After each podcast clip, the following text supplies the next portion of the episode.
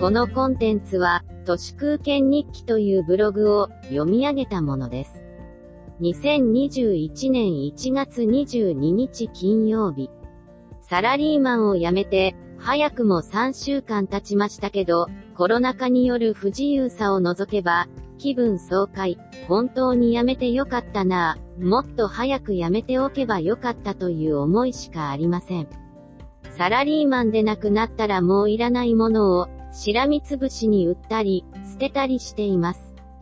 会社を辞めたことで、スパッと種子がかかるとも辞めました。ですので基本は、再就職などはまるでする気ありません。雇うのも雇われるのもなしです。お立場ご身分にきゅうきゅうとしている組織の中で生きることは、もう金輪際ないかなと思います。そうなると、より一層日本のマスメディアなんて見なくなりますね。あれはすべて、カルト通信なんだなと気づきます。世の中のこと知らない方が素晴らしいと思います。YouTube さえも、JTube になってしまったので、見るのがだるいです。酒を飲まないと、やたらと水が美味しくなります。それと同じで、種子がかかるとをやめると、無音や暗闇がとても心地よくなります。学校もかったるかったし、会社もただただかったるかったのだなぁと改めて実感します。組織に属すことそのものが、私には向いていないんだなと改めて思います。敬語もだるいです。今日使ったお金は、散歩の途中で買ったセブンイレブンのスティックチキン、チーズ、炭酸で383円だけです。食べることにこだわりがないのも、組織が向いていない一つの原因かもしれません。こだわりという言葉は、もともと良くない意味です。こだわりなんて持たない方がいいんです。食事なんて、白菜を日本酒垂らして蒸し焼きにして、七味を多めに入れたポン酢をつけて食べるので、良くないですか？社会人とは、リア充を追求する人のことだと思います。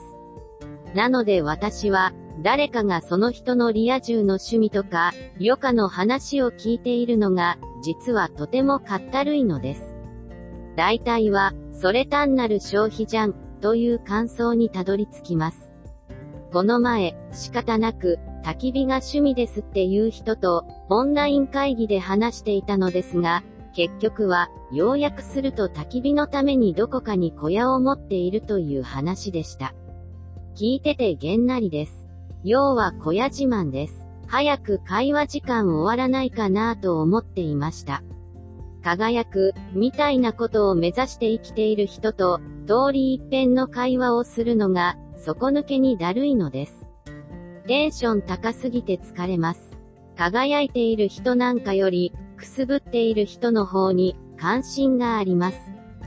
1945年は武力の敗戦でしたが、経済で輝こうとしたばっかりに、1985年のプラザ合意で再び経済の敗戦を喫しました。さらに2011年の福島第一原発事故はエネルギーの敗戦ですし、コロナワクチンについてはもはや生命の敗戦です。こういった負けの込んでいる社会で、元気に明るく、ちょっぴりエッチ、その上とことん謙虚に生かされている社会から降りてしまったら、あまりにも気楽すぎて拍子抜けです。柴又の介護施設でクラスターが出たのですが、その施設の名前が、グループホームおいちゃん、おばちゃん、でした。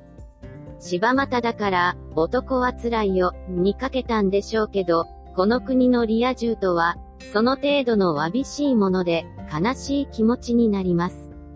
グループホームも種子がかかるとのベルトコンベヤー組織ですから、己が老いぼれたとしても、そんなとこには入りたくないなぁと思います。死ぬ間際までもリア充の輝きを演じるなんてかったるすぎます。男は辛いよ、は私にとっては、人情の話ではなく、社会から排除されている都政人の孤独についての話です。どこをどう勘違いすると、グループホームの名前がおいちゃん、おばちゃんになるのか、全くその意図がわかりません。以上、本日も最後まで誠にありがとうございました。人の行く裏に道あり花の山。